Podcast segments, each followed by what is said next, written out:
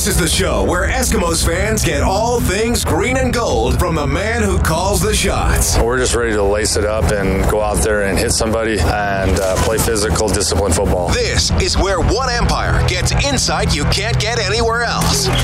This is the Eskimos Coaches Show with Jason Maas. Brought to you by Michener Allen Auctioneering, Canada's largest public automotive and RV auction. Now, with Eskimos head coach Jason Maas, Morley Scott on Eskimos Radio, 630 CHED. And a good evening, everybody. Hope your day went well today. Uh, welcome to the Eskimos Coaches Show after a week away. It's back to work this week for the Eskimos. They returned to practice yesterday. Uh, they will uh, try and get back in the win column on Saturday night on the Brickfield at Commonwealth when they host the Winnipeg Blue Bombers. Uh, 7.30 is start time. The game will be heard on 103.9 Kissin FM, and we'll have uh, the uh, pregame show for you at 6.30 on Saturday. Uh, back from the bye week and back in studio, it's head coach Jason Maas. Good evening, coach. Uh, you should probably turn your mic on. There we go. um, tell me about the the bye week. Does a coach get any rest on a bye week? Does a coach with uh, five straight losses get anything uh, anything out of his mind about football on a bye week? How was it for you? No, you don't. Uh, that's the the problem with losing, and problem with losing in football, particularly when you go on a streak like ours and haven't won since August. Um, you know there aren't a lot of easy nights or easy days, so uh, that's part of the grind and part of trying to make it right.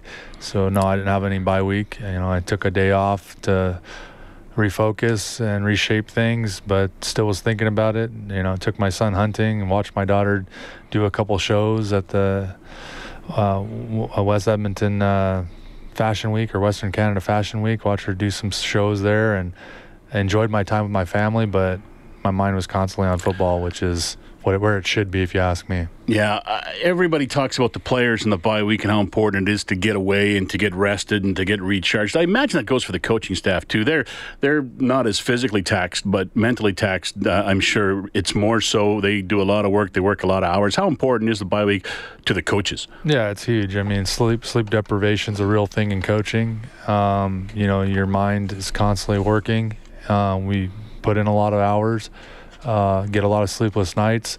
So, in order to refresh and recharge, that sleep is something that you desperately want. And during your bye week, it's I was thinking about football, but I also slept my hours I needed to sleep that I'm normally mm-hmm. used to sleeping. So, um, but the rest of the day was focused on football. So, you know, rest is at a paramount uh, or uh, is a big thing for a coach. So when you can get your get away from it or just sleep, uh, it's a nice thing. Yeah, I, I, had an assistant coach one time a few years ago tell me that uh, the bye week's the only time he gets eight hours sleep and the only time he eats any vegetables. Other than that, it's he's awake and he's eating pizza, right? Yeah, no question. I mean, and time with your family. I mean, that's that's the most important. That's what I love about it too. I love being in Edmonton, being back with my family year round. It's been so long since I've been able to enjoy bye weeks. Usually in the past for the previous five years I was coach before I got back to Edmonton, I mean, I was traveling home on bye weeks and you'd be home for two or three days and then you have to travel back. You lose two days.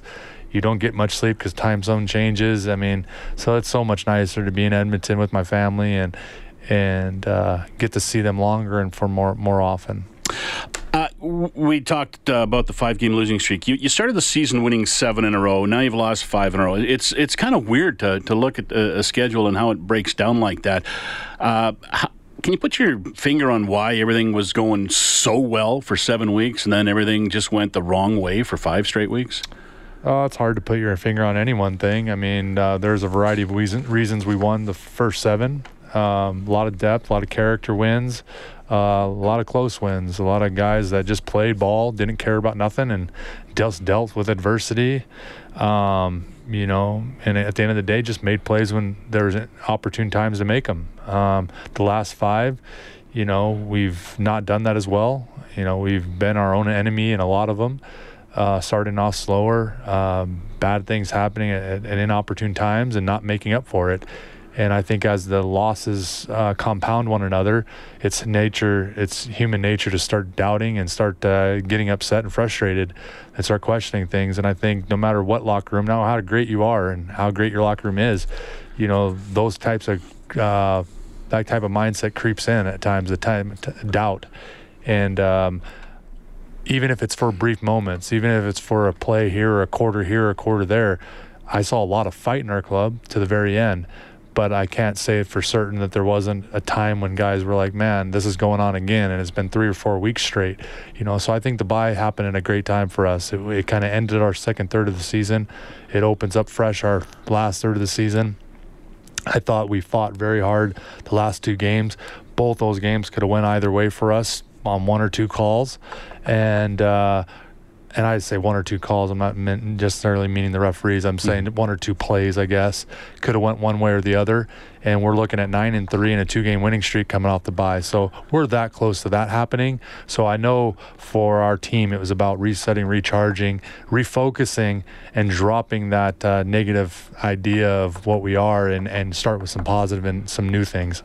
I was talking to Darius Bowman today, and he's he was telling me that uh, seven and zero oh really helps you when you're at the tail end of a losing streak, which I'm sure you hope you are, uh, to know that you were that good at one point and you haven't made drastic changes. You're just starting to get healthy again to a certain extent. How much do you lean on the fact that hey, we've we've done this, we've won games, we're seven and zero. Oh. We you know well, we haven't won in a long time, but we did win. What I told our team was this: I, I kept a journal. Um, you know, I got a rocket book or whatever they're called. They're the microwavable things that you can mm-hmm. put a pen, Frixion pen to, yeah. and write it in. You can erase them in the microwave. Anyways, I got one of those about the start of the season, and I started to keep a journal. And I only kept a journal for the first seven weeks. For whatever reason, I stopped after we lost one game. Well, you got to get the journal going again. Yeah, well, maybe it is. And uh, you know, it was interesting to go back and look at those seven games and the thoughts that I wrote down and the types of games we played. I'm telling you right now, we faced way more adversity in those first seven games than we faced in those last 5 mm-hmm. We just it, at the end of the day, we didn't win these any of these five, and but we faced a ton of adversity, ton of injuries, tons of different things that went on. Great comebacks, losing your kicker in one game for a whole quarter and a half. You know the type of comeback in Hamilton that we had. You know there were some major wins in there, and uh, you know this the last five there was opportunities for that same stuff to happen no matter what transpired early in games. We just didn't overcome them and so that's what I think of and I get I get a lot of positive feelings. That's what took me about two or three days to think of that on my bye, and then I start thinking about how deep we were coming out of camp and how tested we were with our depth through the first 12 games. And then I start thinking about how many guys were getting back. And in two weeks if no one gets hurt from here on there we're going to be about as healthy as we've ever been with a lot of people who have played this year. So, as deep as we were coming out of camp, we're way deeper right now. And now that we have these guys coming back, you know, you get excited. You, uh, but I never lost my confidence in anybody in our locker room. I mean, I, I, I feel like no matter who we put out there, we're capable of beating anybody. But it is nice to have guys that you relied on early in the season back because you're a more competitive roster when that's able to happen. How much of a challenge is this to you right now as a coach? It's extremely challenging. I mean, um, you know, to deal with wins, to deal with losses, to deal with uh, ups and downs of a season, to deal with 82 different psyches on a team, to deal with coaches, to deal with players, to deal with management, to deal with fans, to deal with uh, the game in and of itself. I mean, is a challenge. So, um, how to motivate people, how to you know, come up with plans, uh, how to practice your, you schedule your practices, how to deal with injuries, how to, you know, make things right. Um, there's a lot of thought that goes into football, a lot of thought that goes into to leading and uh, trying to make things right. Um, but I love doing it. Uh, I have a lot of fun doing it, and that's one of the things I preach, and that's one of the things I, I'm, you know, I, it sucks about being five and zero oh, or zero and five last five games. But again, I've always said one. If you've ever heard me talk about playing football, if only those five days are what make you love football, then you're in the wrong business. Because when something like this happens, that means you've been miserable for a month and a half. And I can't say that I've been miserable for a month and a half. I've been miserable for five days and some stretches of other days, but I love doing what I do. I love coming in the building. I love trying to motivate our players, trying to get our players ready to play. Our coaches love to do that. Our players love to play. Our players love to practice, uh, be around each other. So football's still a lot of fun. And you got to keep in mind that we play a game for a living. Um, obviously, we want to play it better and we want to win, but it's not from a lack of trying. And uh, you will get it right, and that's the mindset going forward. Uh, it's kind of weird. I don't know how to phrase this, but I mean, it's all about winning in pro sports. But there's more to coaching than winning, right? And I think that's kind of what you're alluding to. You're still you're still coaching, and you still got a good group of guys you like working with, and everything. Yeah, I mean, what what are you going to do with a team that went seven and zero and zero and five in a stretch? You went 7-0 for a reason doing the things you've done and now you've gone 0 and 5 and you're trying to figure out some things that can help you but at the end of the day you know I believe in the things we do. I believe in our schemes. I believe in our players. I believe in our coaches. I believe in how we prepare, practice. I believe the players in the room, all those things. I just know this about football. Football is a crazy game. If you don't play well in all 60 minutes and all three phases, at times you can get beat. Uh, it's as simple as that. So we have to play better. We have to be better. But uh, I love the grind. I love when things are hard. I'm not. I'm not one of those guys. I think anyone could do this job if it was real easy. But the fact of the matter is, it's not, and that's why not everyone can do it and won't won't do it. They'll wilt under pressure. They'll cave in when it matters. And I'm not like that, and I don't think anybody in our room's like that. So as hard as this going has been, when we come out of it, it's going to make that much better. If it was easy, more people would do it, right? Absolutely. it is uh, 744. You're listening to the Eskimos Coaches Show with Eskimos head coach Jason Maas for Michener Allen Auctioneering. We'll take a break and be back right after this on the voice of the Eskimos. The Eskimos Coaches Show with Jason Maas. Brought to you by Michener Allen Auctioneering. We have the selection. You set the price. Now, Morley Scott on Eskimos Radio. 630 CHED. Uh, coming up to 749. Uh, good evening, everybody. Hope your day is going well with the coach in studio uh, tonight on the Eskimos uh, Coach Show. Winnipeg Blue Bombers here on uh, Saturday, 7.30 for the kickoff, 6.30 for the pregame show over on our sister station, uh, 103.9 Kissin' FM. Jason, a couple of moves have been made since you last played a game about 10 days ago. I just want to kind of maybe just quickly go through a, a, couple of them. Shamawd Chambers traded to Hamilton. today, Chris Getzlaf was released. Kind of the... I, it just seemed like it was tough to find a spot for those two guys, those national receivers, to play in your system right now. Yeah, I mean, going back to when we signed both of them in the offseason, you know, there was thought of us going with two nationals most of the year. That's what our plan was coming out of coming out of camp, and you know, with the emergence of Duke and the injuries to Shamawd, uh, Nate not being around, it was uh, and Getty being here, it was just we felt like our strength of our football team and then Arjun's emergence as well allowed us to flip our ratio on the defensive side. But, you know, it just it became evident that, you know, our, the strength of our football team right now is our American receivers that come in, that we're very stacked in that and that's nothing against our national guys, but the two guys that we're talking about, you know, the jobs that we thought they would have, you know, that's the one job that we took away because the way Corey plays and the things we ask him to do, that position's usually, um, you know, going to always be a guy like him. And uh, so, yeah, it was more about not being able to f- get them on the field and they're talented players and they had all their opportunities. And it's hard to stand in the way of a guy's opportunity when they're older in their career anyways and um, they have other opportunities and you know we can't fit them in. So it, it would have made it more difficult on us to do that. Um, and then we have other moves that we wanted to make and in order to do that you know salary comes into that too. So you know um, it ended up working out i think for everybody. I think it will end up working out for getty um, and Shamawd obviously is back home and played well in his last game and they won, so I'm happy for him. Um, and then obviously happy for our team as well. I know we, I know what we're about. I know the guys that are going to step into their roles will do the job. You watched Getzlaf all last year. You've watched him this year. You know, I, I don't think he caught a ball, a ball, this year, but he did. He played a lot of games. Can he still play? Do you think he can still make yeah, an impact somewhere? He caught balls this year. Uh, he played against Winnipeg. Oh, that's right. Yeah, yeah. And he My caught bad. a big touchdown against yes. Ottawa. Oh, that's right. Yeah, so, yeah. I remember that. Yeah, yeah. no. Um, I was there. No, Getty. we all love Getty in our locker room. There's nobody yeah. that doesn't like him. He's a great guy. He's a great teammate. Um, you know, I had a lot of great conversations with Getty over the last three or four weeks, and um, you know, I knew this was a a possibility four weeks ago, and we found room for him, and he he agreed to go to the practice roster, and you know, it just got too much for him as far as uh, opportunity, either whether it's going to be opportunities somewhere else or just.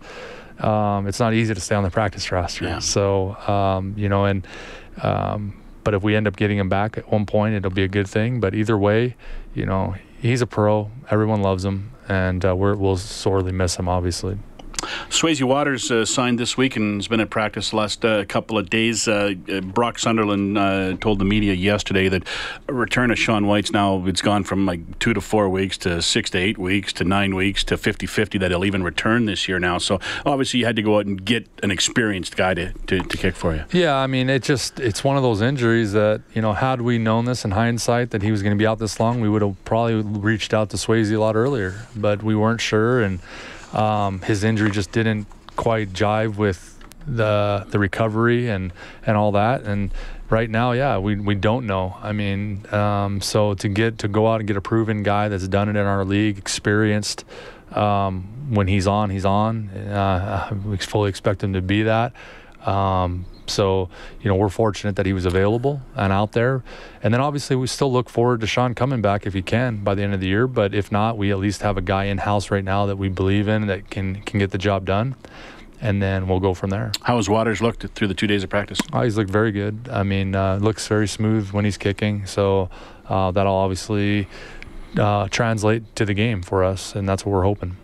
Uh, Winnipeg Blue Bombers to start the, the last third of the season. Uh, you last year at this time you were five and seven, and you kind of did a, a reset uh, with the team, and it worked out very well for you. Uh, this year, I know you're kind of taking the same approach. You have a much better record at seven and five, but you're you're doing that reset, and I think I think we talked about this last year too. It's great to do the reset, but if you don't win that maybe that first game, it's pretty hard to keep preaching it. Yeah, I mean, at the end of the day, as positive as I am and as positive I believe we're going to come out of this, results are what matter. And we talked about it this week. It's go time. I mean, timing is of the essence right now. I mean, we don't uh, we don't need to wait for nothing. Don't don't don't think about nothing but Winnipeg this week. That's my, that was our focus. So uh, we're taking it one game at a time. We're not focusing on nothing else but this game, and we want to see results. Um, that's what we're in, results-oriented business. So um, you know, you can preach all you want, like you say, but at the end of the day, what we believe is we're going to win on Saturday, and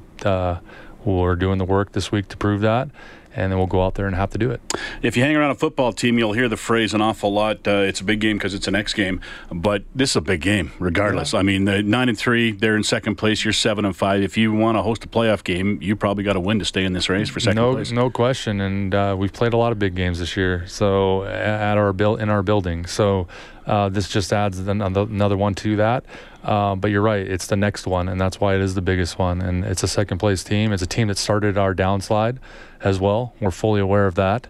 So there's uh, obviously motivation in that fact. They are ahead of us in the standings. Uh, you know, you, we'd like to win the season series, and to start to do that, you got to beat them. So um, you know, at the end of the day, there's a lot of great things that are going to happen after a victory against Winnipeg. They're nine and three, so they're obviously doing a lot of things right. But just looking at the stats, they're number one in points per game, the number one in yards per game, the number one in rushing yards per game. They're number nine, which is number one in penalties uh, per game. They do a lot of things right offensively. It'll be a real challenge for your defense. No question. So we'll be ready for it. Uh, I can assure you that much. Um, you know, the last time we played them, um, they took it to us. Uh, we missed a lot of tackles. Or, you know, when we talk about being fundamentally sound this week, it was a lot on lot to do with that. Uh, they dominated time of possession last time they played us too, which is a rarity when you play us. So they had a lot of opportunities. Our defense did stand strong in the red zone and, and held them to a ton of field goals early in the game um, and throughout. And so, you know, we look to, to get off on the right foot early in this game and and make it a competitive game, be physical. You know, we need to control the time possession. We also need to protect our quarterback hit theirs and be disciplined on both sides, special teams as well.